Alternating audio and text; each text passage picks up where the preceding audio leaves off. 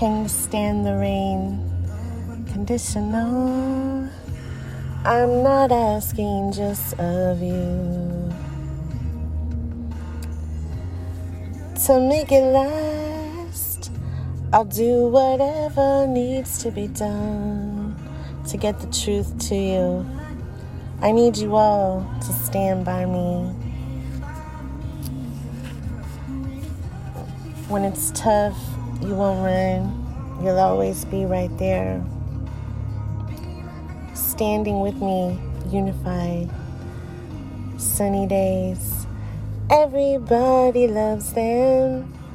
Freedom fighters, can you stand the rain? There's going to be a lot of it. Storms will come. Won't be perfect, but tell me, can you stand it? Can you stand the rain? Because we've got some storms coming our way. No pressure, no pressure. Mm-hmm. Anyway, this is one of my childhood favorite songs, and it came on, so I thought I'd start the podcast with this one. The topic is Thomas Cowan and for 100 years, when sailors died on ships, people thought it was infection. Then someone ate a lime. People say it's not compassionate not to accept the dominant narrative. If we accepted the dominant narrative of scurvy, no one would have known just to eat lemons. A lot more people would have suffered and died. So it's not compassionate to not want to know the real answer. You isolate and purify a contagion and test it on an animal to see if it causes illness.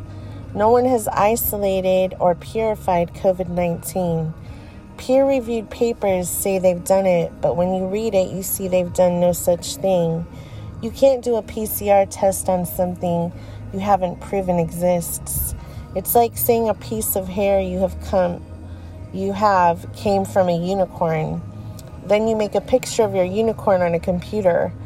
The CDC said no quantified virus isolates are currently available. That's the scientific way of saying you have no evidence of an isolated, purified virus. They are saying they don't actually know it exists. Poor diet, poor food, bad water, electromagnetic fields, pollution, beer. Why don't we study these? Things that actually make people sick. We live in a society of medical tyranny.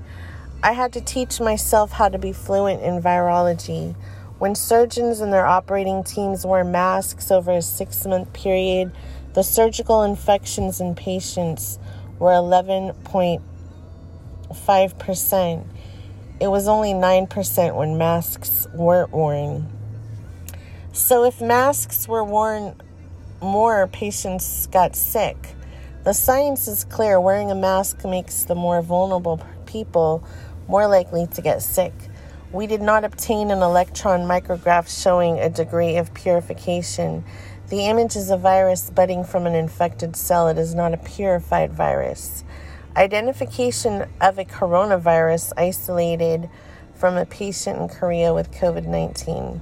Question Did you isolate and purify the virus? Answer We could not estimate the degree of purification because we did not purify and concentrate the virus. Question Did you isolate, purify, and confirm the virus? Answer We did not obtain an electron micrograph showing the degree of purification.